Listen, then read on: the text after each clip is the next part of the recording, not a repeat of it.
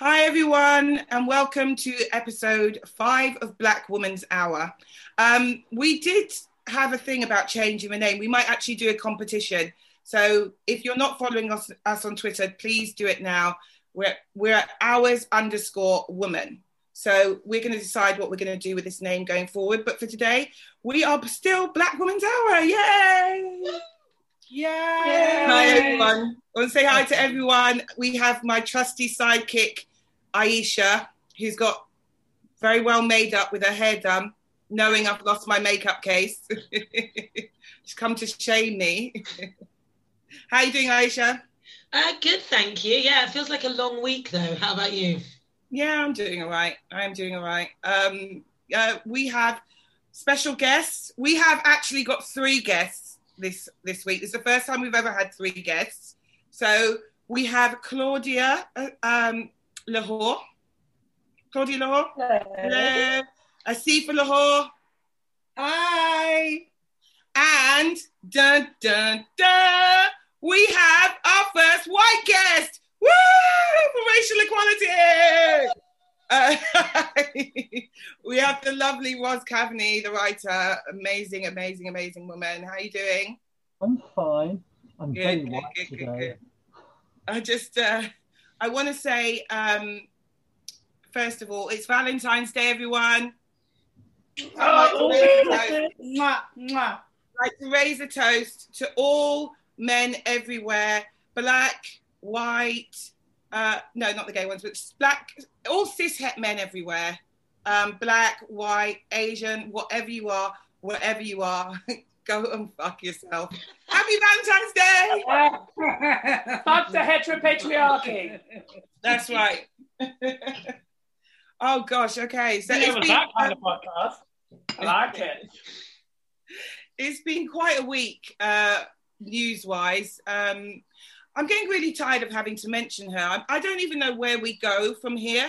Did everyone see what Priti Patel has done this week? I mean, she just keeps showing her anti blackness.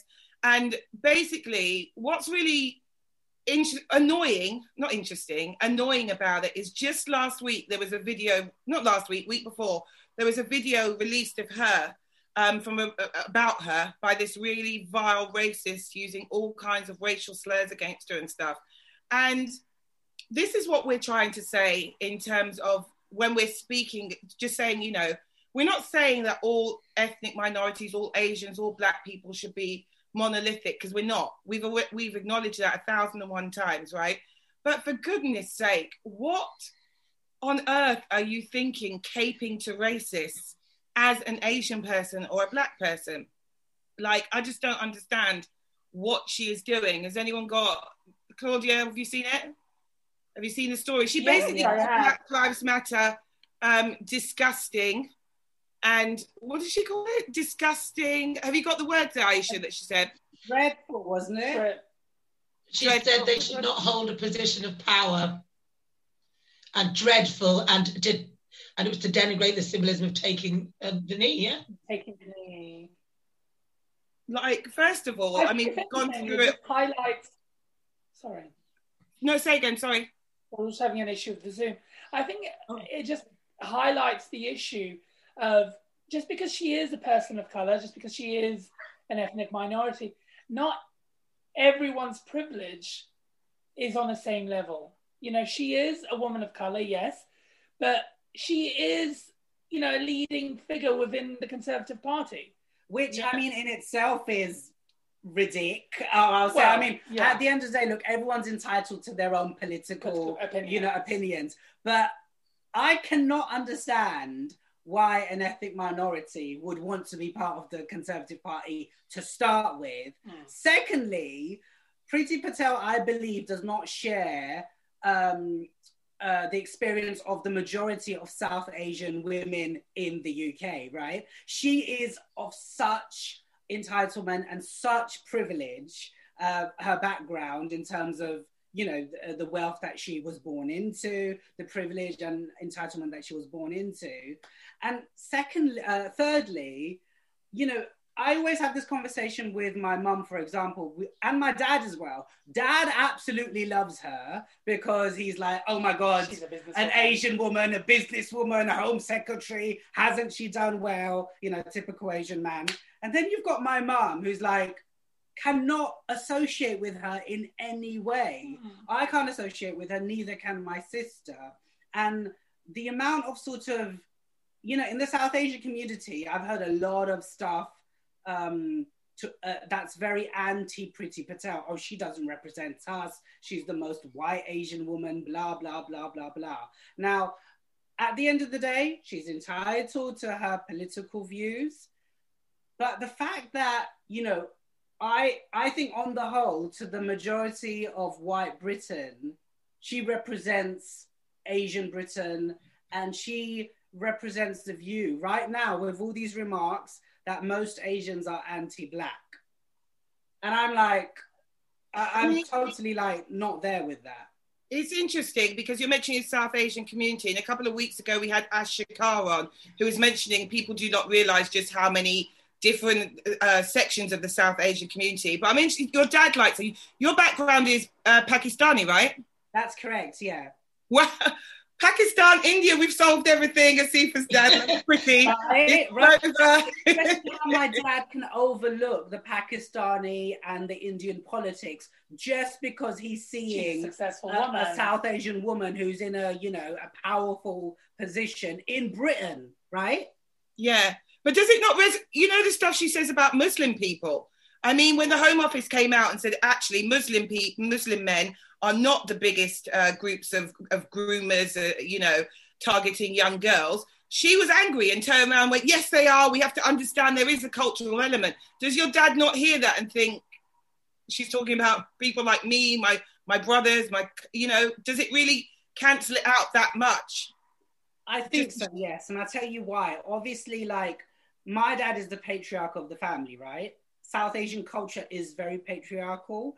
And for him, the fact that she's a South Asian woman in this grand, like, sh- she's essentially second to the prime minister. That's how he sees it. He loves Rishi Sunak. He loves Priti Patel. And the fact that they're South Asian and even though you know to that gen- my father's generation and my grandfather's generations there's a lot of anti-indian you know pakistan versus india rhetoric they're happy to overlook the fact that they're rishi sunak and priti patel are of indian heritage just because they're south asian and in these roles Okay, uh, Aisha, you want to say something before we bring Roz in?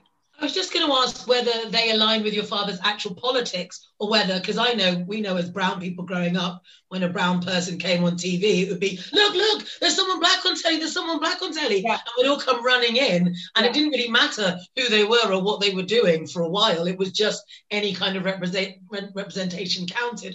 And I just wonder, obviously, he's willing to overlook their Indianness. And Yeah. whether he's overlooking their politics as well, or whether he agrees with their politics and that helps him overlook their Indianness. Does that make sense? yeah of course it makes sense. I mean my dad is a lifelong labor voter. He will always vote labor um, you know working class immigrant man who's made something of himself in britain.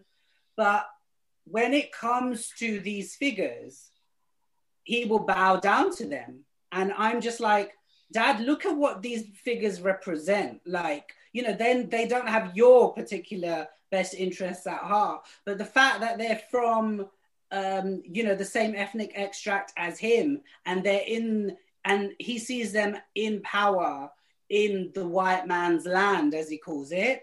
It to him, it's like a massive achievement. You know, God forbid if Priti Patel or Rishi Sunak then go on to be prime minister. You know what I mean? God forbid. We all agree, God forbid.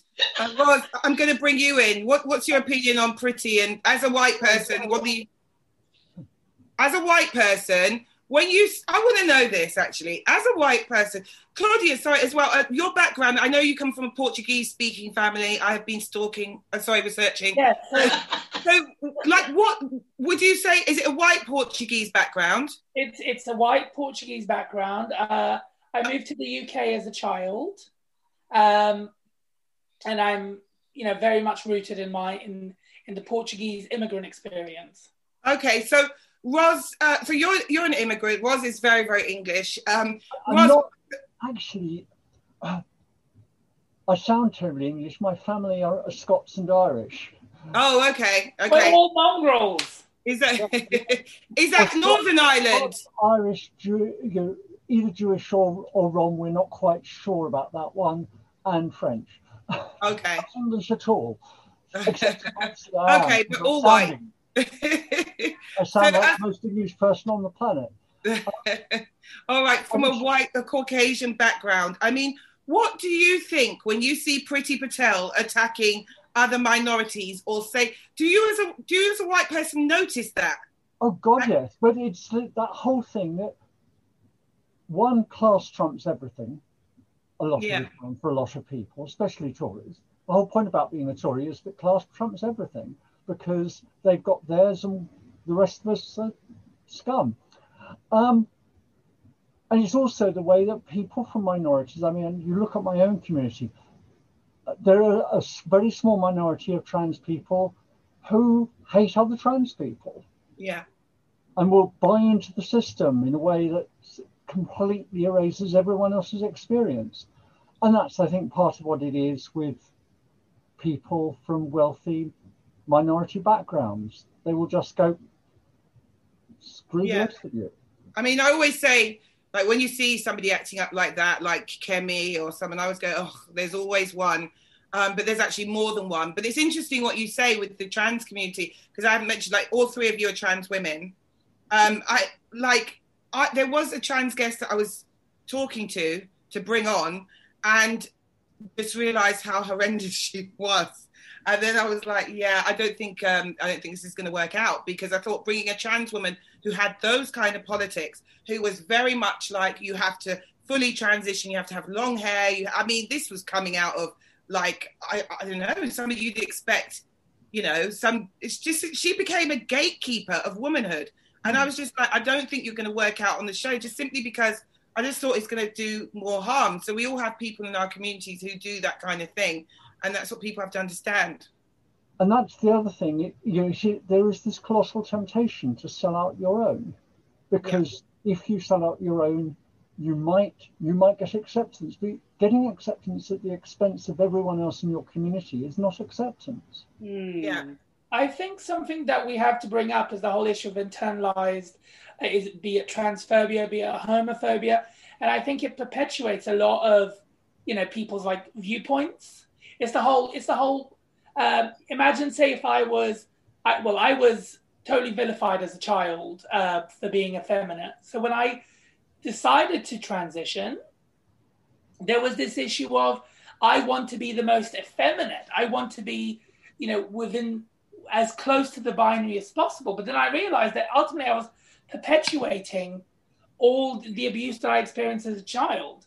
And I think when I see a lot of people, a lot of trans people, or even like, you know, um, masculine, you know, the whole mask for mask situation within the gay community, I think we have to be careful and acknowledge what did this person go through? Where do, where are these views coming from? So how? Sorry, Roz.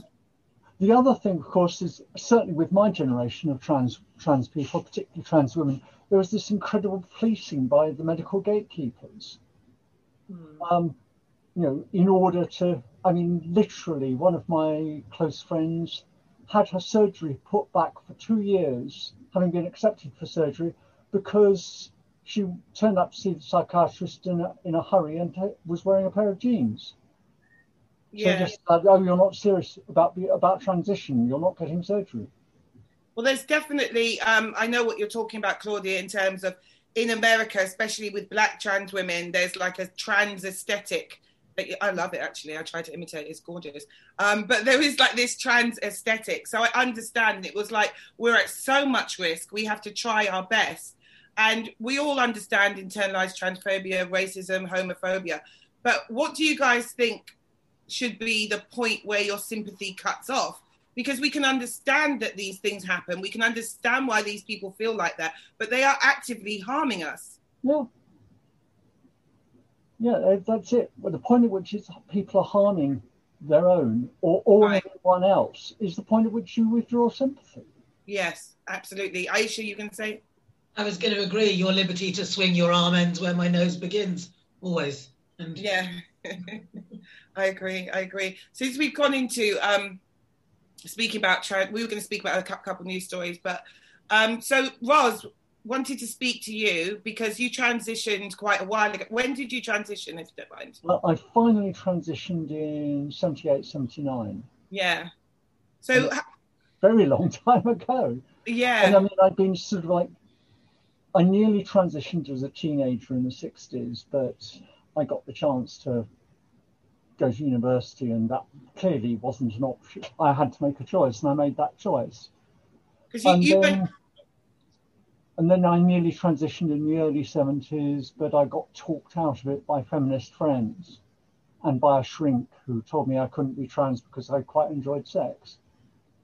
Uh, so I didn't transition in the end until I'd managed to screw up everything else in my life in my late 20s. yeah, because I wanted to ask about that because you'd mentioned that to me before. I knew that um, feminist friends had talked you out of transitioning, and so how, what were, what were their reasons that you shouldn't transition? Oh, basically, how do you know that what you feel is the same as what we feel? And I, to which I said, how do you know that anything anyone feels is the same as what another person feels? Yeah, And then I came back a few years later and said, actually, literature. yeah, I, I said, you know, I read books, I talk to people. I mean, I specifically had a, a big eye opening moment when I was re- reading Angela Carter and said, oh, I, that's exactly how I feel. yeah. Because you, I mean, you're well. That's what I was going to say. You're a well-read person. You're intelligent. You went to Oxford, um, so you know your own mind. It must be really infuriating for people to tell you that you're not feeling what you're feeling. No, But I mean, it's it's one of those. I mean, the woman who the woman who told me what she thought was what um, became a friend. I mean, you know, we we got over it. We worked together in in, in politically, um, and she was very very embarrassed about about having delayed my transition for several years. So we just didn't discuss it. You said you're like- not English. That sounds very English. that, that's terribly English, isn't it? Um, literally, at one point, we were at a dinner party and at the same dinner party, and someone said, "You two must have known each other at Oxford." And Mary going, "No, no, no, we never met, never met." So, what I wanted to ask you, because I know as a black woman, like when I was younger, I was going to say smaller, I've been like 5'11 since I was 12, but when I was younger, right, I never thought we'd get to 2021 and see the level of racism that we are seeing. Do you feel, as a trans woman who, who um, transitioned in 78, did you ever think in 2021 you'd have people who are saying what your friend said, but more viciously, you know? And did you ever think we'd still be here? Uh, yes, um, You did. because I'm very cynical. Um, I mean, one of the key works of transphobia is The Transsexual Empire by Janice Raymond. And I reviewed that book when it came out in 1979, 1980.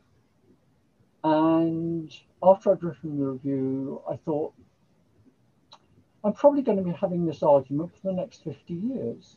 Mm. And everything that she said, which a bunch of us tried to refute 40 years ago, still pouring out onto the internet as if we hadn't said a thing. Yeah. Um, and it's just people will always find an excuse for hating other people, racism or sexism or, or, or, or, or, or, homophobia or transphobia. There's a minority of people that s- solve their own problems by, by creating problems for other people. And that's just an awful truth about human beings. Absolutely. Just bringing back Claudia and Asifa.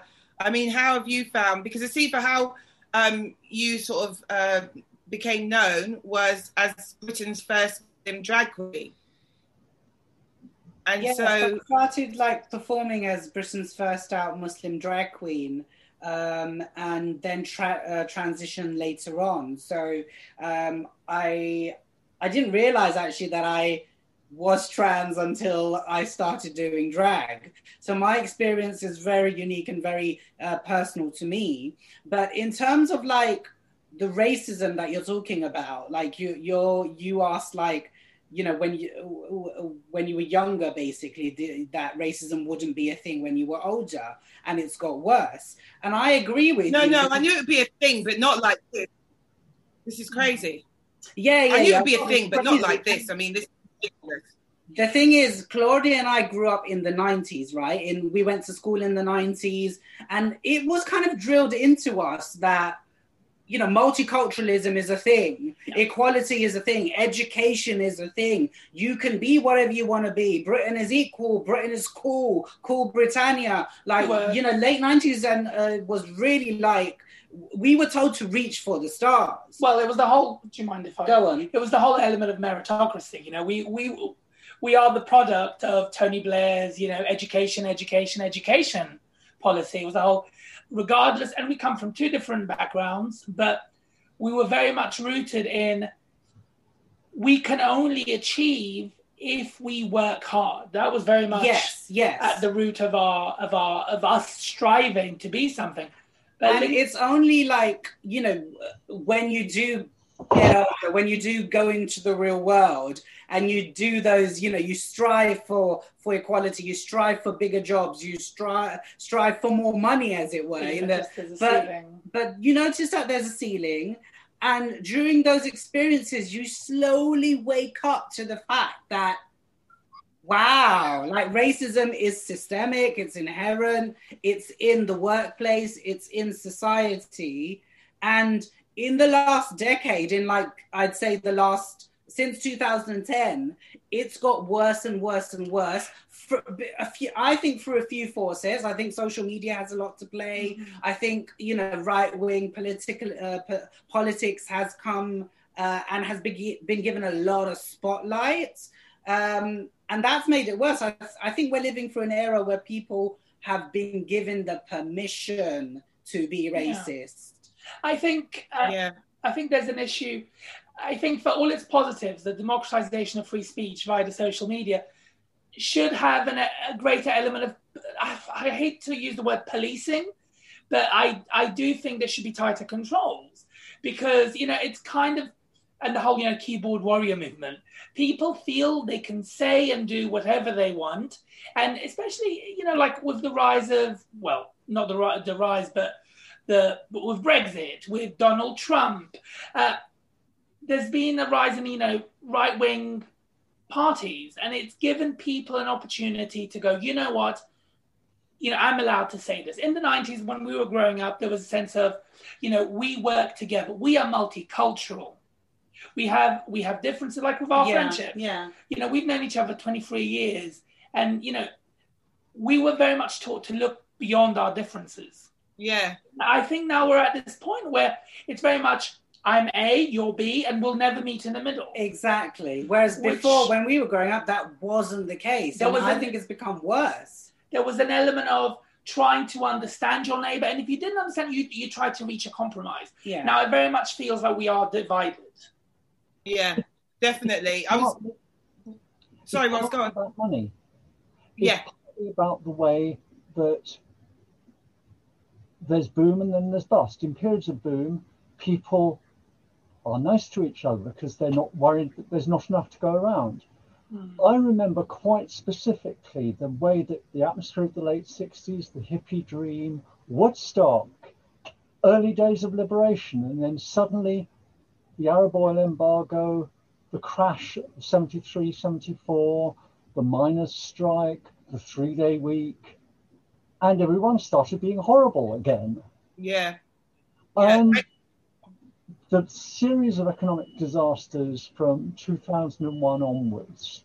I mean, remember, 2008, the big crash of 2008 was just the last of a series of crashes because there was a big uh, internet crash of 2001. There was the uh, the Tiger Economies crash of 2003.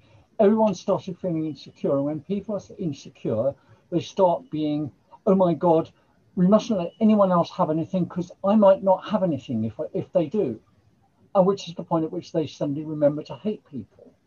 I'm going to bring in. I- sorry, well, sorry. I was just going to bring in Aisha quickly, and then I want to go back to something that you said, Asifa. What were you wanting to say? It was just actually it ties in both Roz's and um, Asifa's and Claudia's points about the fact that actually there is the narrative of the right wing narrative that is also encouraging people to hate people that are different. It is completely fueled by it. So we had Blair's multiculturalism and also combine that with the sparseness and economic, well, trouble, the two things, it's a bit of a pre-Nazi Germany situation in terms of, you know, there's a there's a very dry tinder for that kind of um, fire, isn't there? Yeah, totally. I wanted to go back to what Asifa said because I remember your documentary and I remember um, meeting you. We were on a panel together, and I was like, "Oh my god, I love you, I love you, I love you." I saw your documentary, but something you just said, and I think this is really interesting, um, particularly this week. Uh, sort of, as they call them, trans exclusionary radical feminists. Some people call them that. I call them something else. But basically, there is um, they're going absolutely crazy at the moment because the census, for the first time, is allowing people to uh, write the gender they identify as, right? And so, what's really interesting, and I really get to the root of maybe how some transphobes think, so that you guys can explain, you know, for someone who doesn't really know that much about the subject. So, you said that when you were filming that documentary, you didn't know you were trans, okay? And like, so half the argument is like what they said to was, well, how do you know? How do you know? And then you've got trans children who uh, just had that um, you know, the court thing against the Tavistock, basically that treats yeah. trans children, saying they don't know their minds. So it's like a lot of trans women say, well, or trans people say that we knew, we always, always knew, and you're saying you didn't. Could you go into that? I think, look, I think everyone's transition is so unique to them. That was my that was my experience because I didn't just have the trans thing to deal with. I had the Muslim thing to deal with. I had um, uh, I had uh, my disability to deal with. I had um, issues of dealing with um, my mum's depression and my dad's uh, control over the family and moving between two countries, Pakistan and, and um, the UK, constantly during my teens. So for me, like, th- there was a lot of confusion around it because when I was in the UK, I was I, I, consider myself a victim and a survivor of Section 28 to start with, where in the UK I was heavily bullied for being gay and I took that on because I thought, okay, I must, I'm feminine, so I must be gay.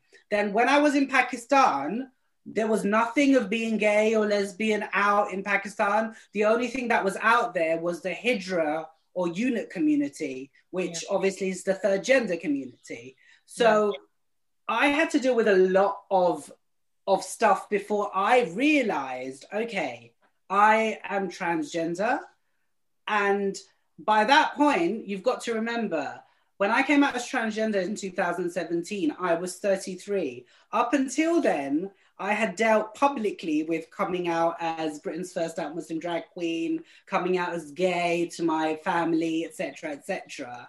And now I had to make the very public decision. I had to make, sorry, I had to make the decision of transitioning publicly because it's not something like I can continue working, you know, it's not like I can stop working and transition. No, I've got to transition publicly and come out publicly about it. So my journey is very unique to me. Now, if I put my retrospective hat on, I remember Dana International winning Eurovision Song Contest in 1998. And that's a whole separate story. And people can do their own research on Dana International. But I was, I must have been about 11, 12, 13. I can't remember exactly. But I remember being totally obsessed with Dana International and seeing this trans woman um, representing Israel a woman of faith, a woman of color. She's Arab. So, you know, I was so, so, so like inspired by this woman.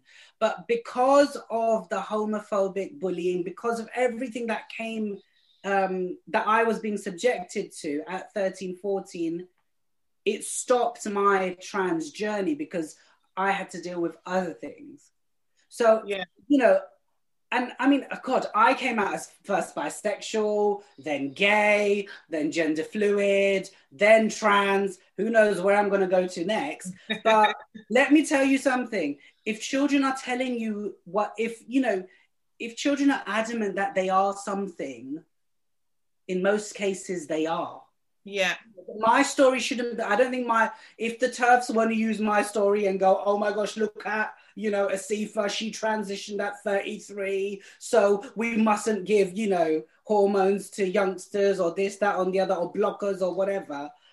I, I don't think we should paint the trans brush by just one example. It's so individual to everyone. Yeah, absolutely. Um, but you were lucky to have Dana International. Was you transferred? Transferred. Sorry. You transitioned. Uh, did you have anybody to look up to? Yeah, did well, you? I remember I knew I knew I was a girl when I was five. I, I didn't know I don't, didn't don't, didn't remember this for a long time because it got knocked out of me. I mean, it was only when a story about five years ago, I got an email um, from someone who'd be my best friend between the ages of five and seven, and I said, "How did you find me?" She said, "Well, I worked out you must have been trans because." you were I always thought of you as a girl then. Wow. So that's really interesting. And I thought you were dead because when I was seven, she didn't turn up at junior school. Um, and I was told she died, which is this huge trauma.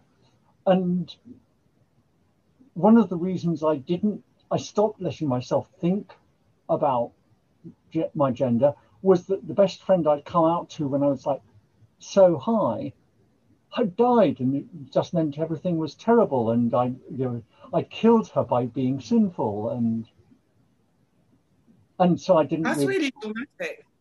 Yeah, that reminds me of Maya Angelou story when she said that she um, revealed her sexual abuse and then she didn't speak for years, and she wrote about it in I Know Why the cage Bird Sings. There's so many intersections of these things, and people need yeah. to be more understanding. When I got, I, one of the reasons I knew I was trans when I was a teenager was the way that everyone at school not only bullied me not just for being gay, as they say, queer, but because they, oh, all of these boys were using my being effeminate as an excuse to rub up against me. Mm-hmm. And beating me up was a way of being physical with me. Yeah. And there was this terribly sexual element, abusive sexual element in the queer bashing I got at school. Um, you, know, you sort of do the math, don't you? Yeah. There is definitely a sexual element to it, and a sexual. There's always a sexual element, like when it comes to trans people. When you hear people attacking, in the same way they attack gay people, it's like you're concentrating a lot on what they do in bed, a lot about sexuality and gender and sexuality yeah. are different. And I want to come back to Claudia because I was um, um, stalking stroke researching. I didn't realize you guys had done dinner with my ex. I thought you guys were a couple. Oh I, no no God no no no we we we've been all sorts throughout the years but I mean Claudia Claudia is my longest running friend 23 years I'm her longest running friend yeah but Claudia you waited to tell Asifa that you were trans on that BBC Three TV show. But surely, like, wouldn't that be the first person you would tell? Because she was gone through it like the magic of television. Oh, okay. um, there was so I've all, I've known I I was trans since the age of four. Mm. Um, I I have a very a very strong memory of uh, playing around. And I grew up in in very rural Portugal, and I have a memory of playing, you know, just playing with, you know, the local, you know, children, and an elderly lady uh, pointing to my mother and saying, "There's something wrong with it," And my experience of being trans was always defined by that moment. You know, like I'm of a Portuguese background, and there is a very, as with most Latin um, communities and cultures, there is a very rigid uh, division between the binary, between the male and the female, and and that's permeated with you know toxic masculinity. So I knew innately that even though I knew I was different, I didn't have the words for it, but I knew I was different. I knew that it was wrong to be different. Right? So my something that in in ways delayed my my trans experience well, my coming out or trans well not I'd like I don't like to say coming out because I was always I've always been trans. I've always been uh, Claudia, but the the the, uh, the fear of shame, the fear of physical violence, which was a real threat during secondary school, like Asifa mentioned earlier. We grew up during Section 28, and but the thing is, we weren't aware of Section 28 you know when you're within a school system and you know that you can't reach out to your to you know to people in position of power because you know they're not providing you the support it it kind of reinforces this idea that what you are is wrong yeah. so both myself and Asifa yeah. delaying our trans experience or trans real or trans coming out you know moments whatever you want to call it it isn't because we weren't trans or we weren't aware of it. It's because we grew up scared. You know, like uh, something that I've been reading about a lot recently is the whole issue of passing for trans women. This whole, you know, a lot of trans women want to be as, you know, as close to the female binary. And the, a lot down to it, a lot of that comes down to the, to, to the fear of being attacked. You know, like a lot of our journeys are they're very much rooted in this idea of will I be safe? Will I be at risk if I live my true authentic self? And unfortunately, TERFs, that's why I'll, I'll choose to address them by, they focus in on that. Oh, you know, uh, this person isn't sure, they, they transition late. You sh- children will, like Asifa said, will always know. Children know it's just as they grow older, they become conditioned by everything else around them. I, yeah, there's a couple of points. It's just being told from the age of four or five, you're standing wrong. Yes. Don't yes. stand like that. Well, how am I still standing? You're standing wrong. Can I ask this question? Um, Roz, I don't know, did you ever identify, prior to be a trans woman, did you identify as a gay man? Oh God, yes. I tried very hard to be a gay man because I tried being a bisexual man. Um, Can I ask this question of all three of you because people don't? This is a question actually I really would like to answer. Did you do you feel that you face more violence and vilification and just you know as trans women? Do you think it's hard? Do you find it harder living as an out trans woman than you did as a gay when you're perceived to be a gay man? Oh, yes, I'd say yeah. Probably on balance, but um, yeah, I, I do think, however, that you know, like society has an issue with femininity, right? Especially anything that's feminine is considered inferior, you know, demeaning, all of that. I do, I do think that when I was identified as a gay man, I I experienced a lot more, you know, like harm, not harm, but like more, more, more slurs on the street. I, I always felt unsafe as a gay man, and be it because you know I have an element of passing privilege as as a transgender woman, but I don't feel as at risk. Right. So I think Roz, maybe that's a, a difference. Like, because I mean, back then being gay was like, oh. oh gosh, gay men went through so much back then. So can I ask you, how does it feel when you see people like the LGB Alliance and you see lesbians and gay men um, attacking the trans, that's gotta that's gotta hurt, right? Well, I, you know, um, doesn't I despise them? Um, no, I mean I remember about a year ago I was uh, on a panel at uh, uh, Doughty Street Chambers talking about gay history or history month a year ago, and Malcolm Clark and a couple of the other lesbian and gay alliance people were there, and they started shouting the odds from the from the floor, and I told them what they are, which is scats, and the room cheered. Good, good. Because I've been involved with quote the movement unquote for as long as there's been a movement. I joined the Gay Liberation Front in 1971. So I wasn't there in the first year of the Gay Liberation Front. That's because I was doing finals. and you know, I've been, I haven't been on every Pride March ever.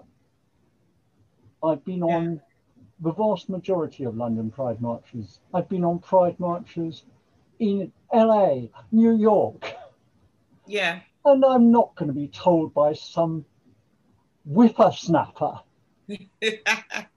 like even Malcolm Clark, who is older than he likes to think he is, um, um, that, that, that they know more about it than I do because I've been there. I've been there. I have lived LGBT history from forever.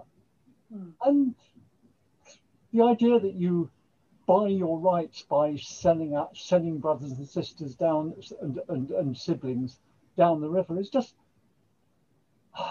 there are historical precedents for this, and I won't go into them because I'm not entitled to. But you know, there are other people's experiences. Oh, I mean, you don't we know it throughout history. It. We do. We know in the black community. Do it. In slavery, they had overseers. They had, you know, people they put in charge, people they put in the house, people they put in field. They divided us by skin tone. Aisha would have been in the house. I would have been in the in the field. She would have snuck. I knew me, you were coming for that.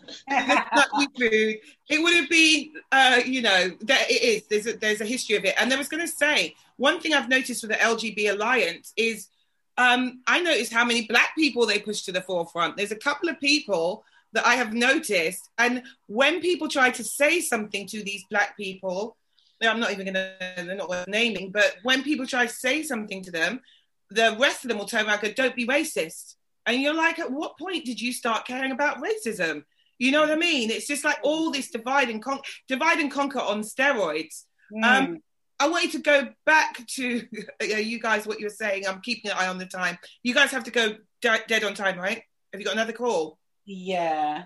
Okay. Um, just quickly, because you mentioned the word passing, and I was told um, not to use the word passing because um, the word passing, I was told, as it kind of feels like because one thing with trans women, and most people only concentrate on trans women who date men. They don't. Well, actually, that's not true anymore with the LGBT alliance. That's not true. But one thing when it comes to passing, um, people think it has an element of deception about it. Like, so you should say cis assumed. Like, just trying. So for people watching, which you know, because if you see someone like Paris Lees who looks like a model, I've been to a bar with her and guys have like pretty much pushed me off my stool to get to her, and she still owes me a glass of wine. And mm-hmm. um, but she's so gorgeous and stuff like that, and because she's so gorgeous and has those model looks, and you look at Munroe um, as well, people get angry. You know, on one hand, they want to get angry if you don't quote unquote pass or fall into the binary, and then they want to get angry if you're too gorgeous and too beautiful. Like ugh. Uh, Do you know? I, um, I, will, all I say is I was young once. but um, feel gorgeous. Yes, yeah, I'm seventy. Uh, well, congratulations! I probably won't see that, but um, I, I hope it feels good. I um, so it's better than the alternative. No, that's what I mean. I'm gonna have probably have the alternative, honestly. I get so stressed out. it's just like, um, so ladies, um, Claudia and Asifa, what I wanted to ask you, um, there was something I wanted to ask you, which has got, how do you feel like in the past couple of years, because there have been, like, I think Pose made a big difference, like when we're talking about pop culture. Do you, do you mm-hmm. feel, wow, thank God, there's something that just centers trans women? Or can I ask you this question? Because I wanted to know this in Pose, right, you've got all these gorgeous women who just look like models, let's be fair, right? And then they'll go somewhere and somebody will um, out them as trans or like Blanca will get something thrown at her. And I'm sitting there as a viewer going, how do they know? How, would you know what I mean? Does that feel like a piss take to you? Like they've chosen these, like, well, not just chosen because they're great actresses, but when you see someone tried to tell me that was, they were trying to sort of, you know, give the experience of a trans woman. Does it feel offensive to you to have someone, those people that beautiful, that pretty, and people are outing them? Does it feel real to you? Well, I think you have to be careful because you know this is it, it is for TV, right? Everything on TV is always, you know, there's always an, constructed it's constructed. Drama. It's, yeah. Yes, they are. It is based on the trans experience, but those are, you know, stunners. Does it take away from the trans experience? No. You know, mm, like, yeah. does it take away from, you know, beautiful or not, someone will find something about, you know, the way someone looks, the way someone stands, like was Roz was saying. There is always an element of we like to look for any any inconsistency, any anything that we can other someone by. Yeah. Yeah. So, like, we watched Pose and we really connected with it. You Yeah, know, yeah, Uh, yeah. yes, they are beautiful, but that that didn't detract from the story. That didn't detract from what they were trying to put out there. And, and listen, we grew up during the '90s. Yeah. That we were starved of content. Yeah. So the fact Yeah. to now live in an era where we have Pose, we had It's Drag. Race UK. Drag it's Race. a sin. In Spain, there was a show called Veneno, which Yeah. is now on HBO Max, and it follows um, a, a very famous um, transgender prostitute who was huge in the 90s in Spain and really did a lot for, uh, you know, like the visibility of trans, the trans community. So I think we are so grateful that this content is out there yeah. that and- we can't gloss over the element of, you know, it is TV. They will always choose the more glamorous. the glamorous. Yeah. Can I just say that, you know, on this topic of queer content, like shows that we've just mentioned are so unashamedly queer. Yes. Um, that th- it doesn't surprise me. Like it's a sin, 6.5 million viewers. Drag Race UK, 6.5 million viewers. It doesn't surprise me that they're hitting records because for decades, unashamedly queer content has not been on online or available anywhere. But- you know, I, as a trans woman, I love Pose. I also love It's a Sin, even though there's no trans representation. Yeah. But I love It's a Sin because I, I, I will always be queer. I lived my life as a gay man for God knows how many Mm. years. The HIV, uh, we were kids of the 90s. HIV was, you know, There was that real stigma. there was shame. such a stigma in the even in the 90s about, and it was drilled into the young people of the time. Um, when I was outed by my relatives, there was a sense of how can you choose this gay lifestyle? You're going to get this disease. You're going to die. and also I was just so humbled to see South Asian representation uh, in the queer medium in, in terms of uh, what was it Nathaniel Curtis the actor Yes. yeah they played a they played Ash in in, in It's a Sin so Yeah. it was just great to see South Asian queer representation my only criticism of It's a Sin was lack of trans representation because they were affected by Yeah. HIV and also female representation where were the lesers where were the lesbians I was going to ask you about that actually. It's one of the things I had wanted to bring you on to speak about. How did you feel about the lack of trans representation and Well- stuff? A sin. And we also had, um, I want to ask was obviously because she was there and probably going out at that time. I know you were in America though, because we Oh, had Mark um, Thompson and Biggie C who were here last week, and they're um, black gay men who were out at the time and you know partying, DJing, and whatever. And what I wanted to ask is they pointed out how segregated the scene was. Obviously, It's a Sin looked multicultural, and there was, but they said for the most part, it was like the black gay men, the Arab gay men, the Asian Yeah. gay men. Yeah. Like, sorry, Um, Rod. The lesbians, I mean, I, when I first transitioned, Oh, can I just add as well? Because, like, lesbians was there taking care of gay men, and they just weren't, apart from the ones who weren't there. I mean, the scene I came out in in the late 70s was very segregated.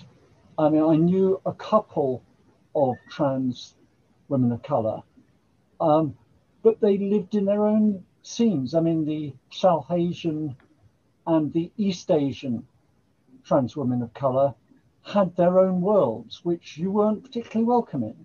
And that was true here and it was true in the States. I mean, when I was living in Chicago in 78 and 80, it wasn't a matter of different worlds. We were using the same bars, but we were sitting at different tables. Right. Um,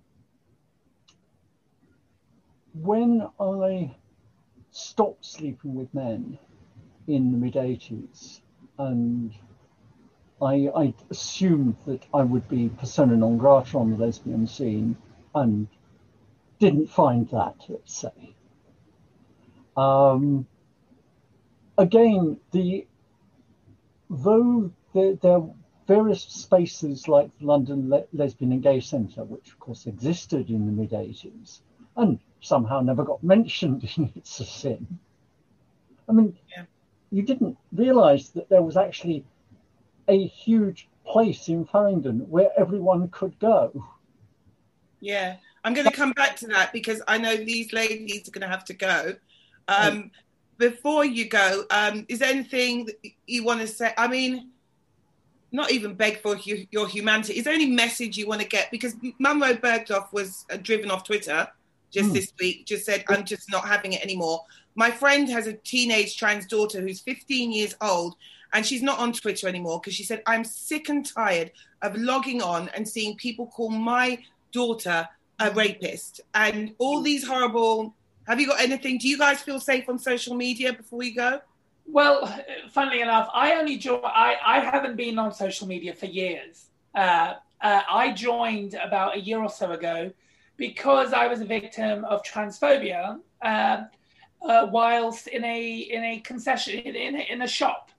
Uh, so I joined because in order to complain. In order to complain, I wasn't being listened to. I I sought out the you know the managers at this uh, shopping center, but I was ignored. So I so I, I there's like this duality with with social media. Um, it's a tool and through that tool, I was able to raise my voice and and raise about the trans experience and and you know it led to somewhere. It led to you know training within within that shopping center. It led you know like ever since i've gone back i'm treated with dignity. Well, i'm just treated well. I'm not i'm not othered. But on the other end there is this element where people feel they can say and do whatever they want. Yeah. So I think there has to be a fine line, and and also just remember that what you're putting out there on social media is open to interpretation. Some people will believe it, will follow you. Some people will understand it. Many won't, and I think we need to. The world isn't perfect. Not everyone, you know, agrees with you. So I think there has to be an element of if I'm putting something out there, it it could be used against me or it could be used as ammunition. So I think we have to be careful. Yeah, and before you go quickly, um, what would you want allies to do? Because it's, I mean, you know, you're not going to get through to TERFs and stuff. Like, so when we're on these platforms and we assist people see this kind of, what would you like us to do? I think, Claudia and Asifa, quickly before you go. I, I like, think in a position I, sorry, I think in a position of allyship and be it, you know, be it as, um, you know, being supporting someone who's experiencing racism or homophobia, in a position of when you are in a position of allyship, it's to listen, listen and take the lead from the person who is being subjugated to whatever is happening, and I'll, and also remember that we don't have all the answers. We might be in this position it doesn't mean that we are, you know, fully equipped to deal with it. So listen and support. I think that's why. I yeah, I agree. I agree with that one because I have a thing with my friends where we will swap over. You take the racist because I don't want to hear that today, and I'll take the, the homophobe, and we'll get them off together. Guys, thank you so much for coming along. Asifa Claudia, I know you're like uh, four minutes over now, so I'm really conscious okay. of that. Okay. Thank you so much, Ava. Thank you so Will much. you ladies come back again? Because I feel definitely, like, without doubt. I didn't get time with you. Yeah. Yes. Into that whole romance story and everything, and the BBC show and everything like that. So, oh, oh yeah, yeah, definitely. We can give it to you. Yeah, and we'll, we'll and we'll set a, a, longer time slot. And can I just say, I don't have an issue with the name. Keep it, I would say. Yeah, okay. it's, it's, if it's at the root of, of of your discussion of, of your viewpoint, I say keep it. Yeah, keep it. Why? Why? It's powerful. It's really powerful. All right, then we will. We will. We will till we get sued. Thank you, ladies, for Keep coming. Bye bye, darling. Thank you. Love you. Bye. Bye. Bye. Bye. um, Roz, we'll go back to you because I really had wanted you on to speak about that period of time um, when HIV AIDS was in the news, uh, gay people were being vilified. You were obviously you'd obviously transitioned by that time, yes. um, quite early '80s. How did that feel being around? Well, it was it was it was scary. I was scared. For, I was scared for my friends. Obviously, I was a bit scared for myself, though. I was in your position because of knowing I was fine, because I was so ill in the early 80s because I had problems with my surgery. Mm. Um, that if I'd been going, if I'd been sick, I'd have been dead. Mm. So I knew I wasn't. Yeah. Um, and I got better and I was fine. But obviously, people I knew died. I mean, literally. I mean, and I got off very lightly in terms of people I know dying.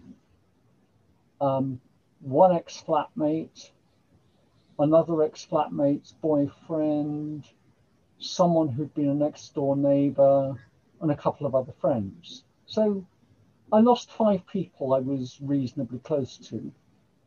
That's just not likely. Yeah. Yeah. I mean, I know people who could count high double figures of friends they lost to the epidemic. I can't I can't imagine what that was like. Mm.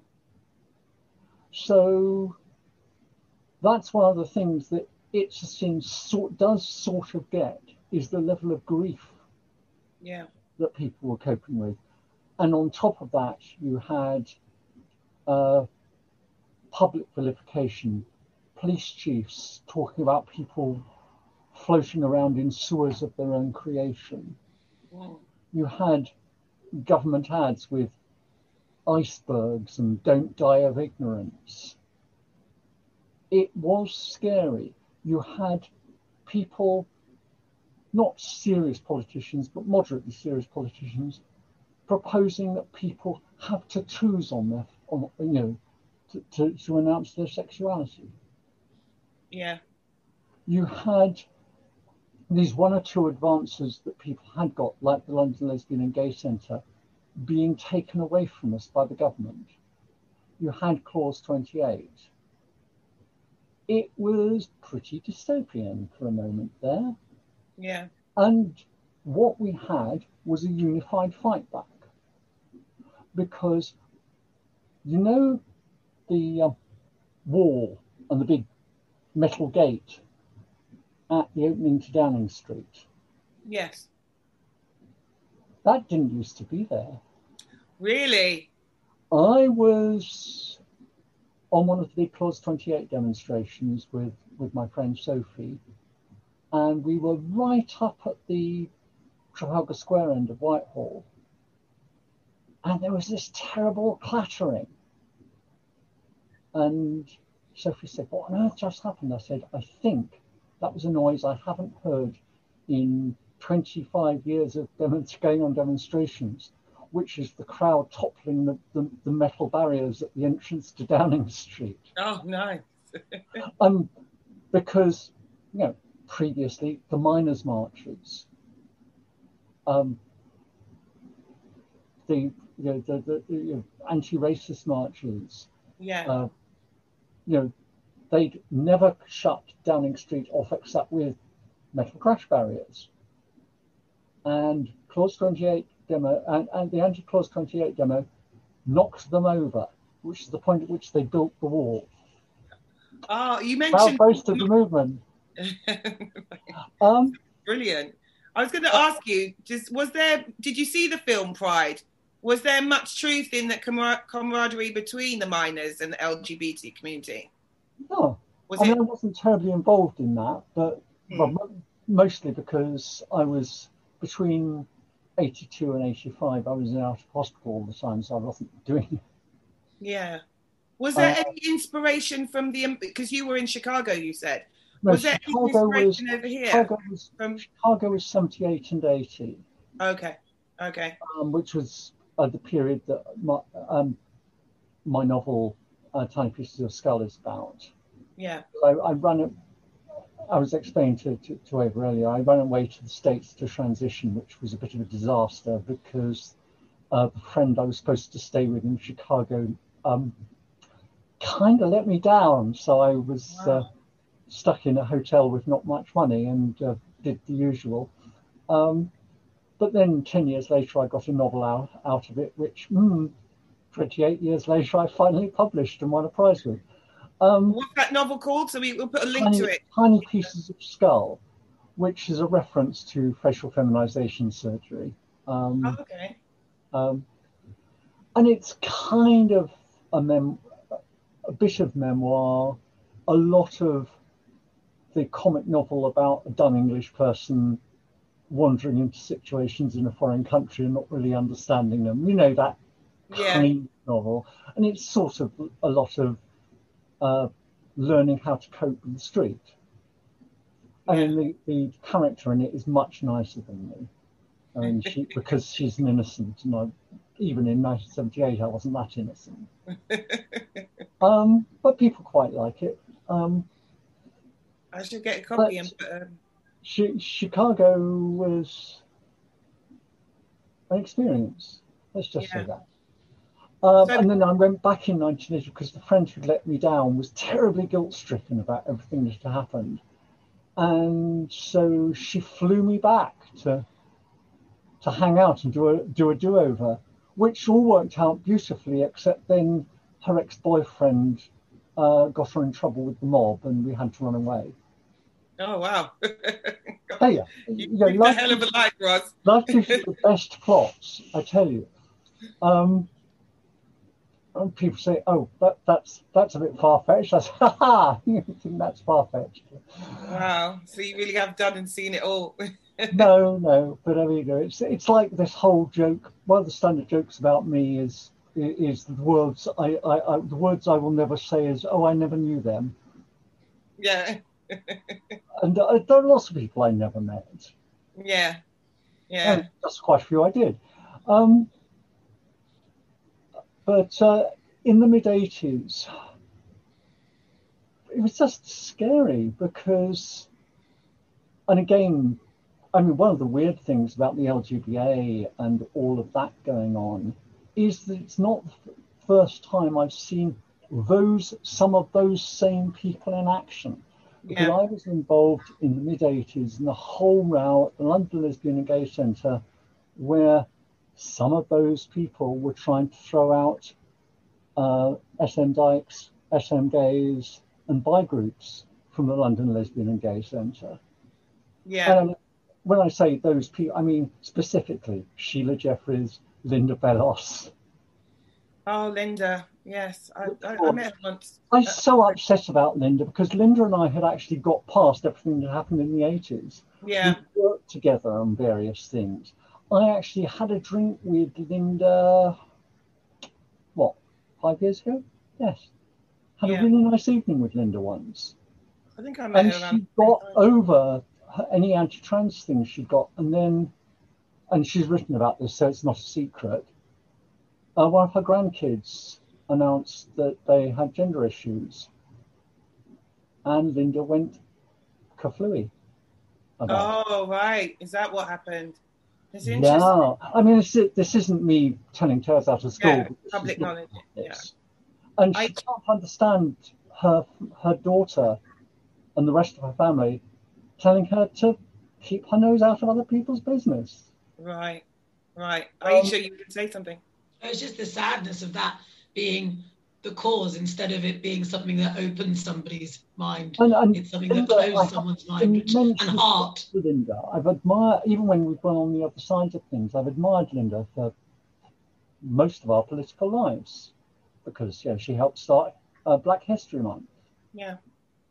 Uh, she's done so much good, so many good things, and now she's just trashing it. I mean, she literally went and spoke on a platform given her by right-wing American organizations, Yes, speaking outside the Supreme Court over a lawsuit that gave employment rights not just to trans people but also lesbians and gay men. I saw that was like one of the most disappointing things I've ever seen because I was a massive, uh, obviously massively influenced by her. I always yeah. said to her, like when I met her, we were debating at Oxford University, and I'd said to her, "Oh my God, you're the one who said this quote, which I always say, and people always attribute it to me. It's not me." She was always says like to racists and stuff, "We're here because you were there," and I just thought it was so succinct and so brilliant, and to see that kind of thing going on now. But I do think there might be a little bit um, sort of she doesn't not just her like taking it away from her a lot of um butch lesbians get quite angry at the fact like you know and they will really rail against trans men. And i don't know if it's because i see this with wendy williams and i see this with uh there's a comedian as well that has just that has made some really anti-trans comments. And they are people who have been mistaken for trans. Mm. And it seems to be a real rejection of, um, you know, it's like we need to show that we're not the same as them because, you know, we're not trans at all. And I don't know if there's something in that. That's well, like... I mean, it's weird because a lot of the people I've known, trans men, whom I knew before they transitioned, weren't butchers. Mm. I mean, the idea, right. I mean, you know, the, people who you know are butchers are, are in denial about being trans. It doesn't work like that. No, I'm not saying that. I'm saying they don't want to be accused The point is, you know, that they if they're projecting it, well, that's their problem, not anyone else's. I, I think it's a more of a case of trying to protect being butch yeah. without being accused of being trans. I don't know what it is. I mean, I've seen so many different examples of it. But actually, your, Buck Angel is another famous trans man that was actually a model. I know, I know, I know. Uh, politics aside, Buck Angel was a model before he transitioned. Um, very, very glamorous, uh, presented as a very glamorous woman. So it's all, it's all. There's nothing simple about any of this. Um, and it's also the. I mean, and this is with the stuff that was going on in the 80s. Um, it's the idea that any particular person within a group knows what's what for that group. It was the, it's it's it's vanguardism. It's the idea that um, I am the leader and you should follow me and you should behave exactly as I behave. I don't know that's so dumb. because that's not how that's not how people live, and that's not how yeah. people ought to live. Because uh, it is, I mean, go. I'm an old hippie, but you know, show me your truth and I will show you mine is kind of the way forward on a lot of these things. You know that the women I knew in the SM community, um, weren't expecting anyone else to be to, to do what they were doing. They just wanted to be left alone to, get on with it and have it acknowledged that they were having a good time. Yeah. Um, but the and the idea that somehow this was a terrible betrayal of lesbianism by because you're acting like like straight men. No, no, just yeah. Or the idea that um, oh, um, and it got mixed up with a lot of other things, but it's what it's also that tendency to police. I mean, which is just very bad for people. Um, if there's a way forward for progressives, it's not by acting like the right wing, because the right wing are all about hierarchy. The right wing are all about the you know the maximum leader. um, you know, the, the, the person chosen by God to, and you go, no, the left don't do that, shouldn't do that, because it has always let the left down when it's done it. Yeah. Aisha, you were going to say? Tell that to Keir Starmer. oh, oh, God. Oh, we'll be here another hour if we have to get into that guy. There was so much that we didn't even cover. But Roz, before we let you go, can you just um, give some advice um, just to younger trans people? I mean, you transitioned in 78. Like for trans people growing up today, for trans people logging on Twitter and seeing themselves called all sorts, for trans people who are trying just to get on with their lives, like, you know, is there anything that you want to say to them? Yeah, absolutely. Um, I mean, one of the things I've been doing with social media over the last couple of months, as you may have noticed, um, is trying to accentuate the positive because it happens, and I'd be perfectly clear, I'm self promoting myself here as much as everyone else. A whole bunch of trans people have books out this year. A whole bunch of trans people are doing plays and films and music or painting or making ceramics. And I've been boosting the hashtag Year of Trans Creativity. Okay.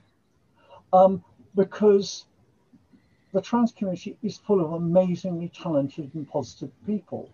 And that's, again, part of how we win. Um, I mean, I'm, I'm teaching my grandparents to suck eggs because it's one of the ways that that people always fought back about against racism is just by being incredibly good at things and yeah. making a point of putting that that stuff out there and and making making your own stuff and make, being proud of it and that's part of what I feel. I mean, that's what how I feel about. Tra- I mean, because obviously Travis Alabanza's recent. I love Travis. Oh, isn't Travis wonderful? Yeah, they're great. Great. Um, and I, I, I loved burgers. I cried at burgers. Oh. So true and so raw and so real. And that's what we do. We accentuate positive stuff. We, you know, and one of the, it's important to be angry. It's important to call scabs scabs, but it's also important to just laugh at them. Because you yeah. think, what kind of a person spends all of their life sitting on the internet speculating about Munroe's junk, you know? I know, I know, it's absolutely ridiculous. I do love Travis. Shout out to Travis. My daughter did a one woman show and they were in it. And I'm also working with the uh, director of Burgers. And um, when we started talking, and then Sam just drops in, oh yeah, I directed Travis's burgers. I just spent like five minutes going, fuck off, fuck off, no way. And he still, thank God, agreed to work with me because really that was too much. But um, Roz, thank you so much. That's a really, really great way to end this. Thank you so much uh, for joining us. And please come back again. Love to. Yeah, because we just feel about, like we didn't have, this could have been a two hour show. But talk, um, talk about poetry sometime. Yes, definitely. Definitely. Talk about science fiction and fantasy sometime. Anything, anything. We yeah, absolutely. So um, thank you, thank you very much for joining us. Thank you. All right. I'll see. Bye-bye. Bye.